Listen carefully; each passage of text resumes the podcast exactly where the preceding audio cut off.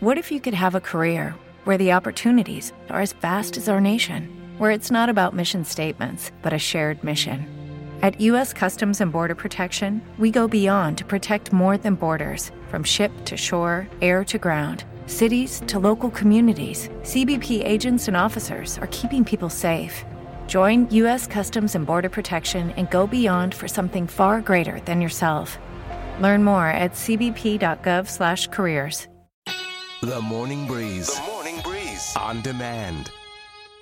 You know, when you think about it, when an actor or an actress truly inhabits a role, it can take them a minute after they've been fully immersed in this role to sort of shake it.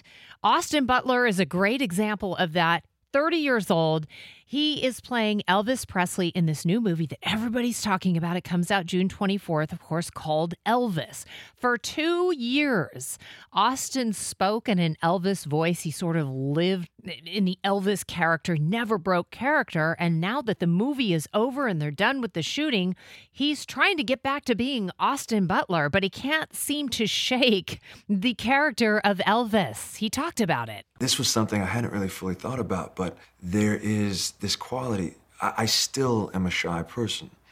And I know that there's bits of Elvis that I would have to click into in order to be go to go out on stage, and and so there's moments. Also, being surrounded by his name everywhere, being you know, there's triggers. You know, when you've spent so much time obsessing about one thing, there's things that will just click you in, and it really is like it's it's like muscular habits. Uh, your mouth can change. It's pretty amazing, but I know that I'm constantly shifting. They're already talking about Oscars for Austin Butler because of his portrayal of Elvis in this movie. I think this movie is going to be incredible. He's obviously tremendously talented. And again, the movie Elvis opens in theaters on June 24th.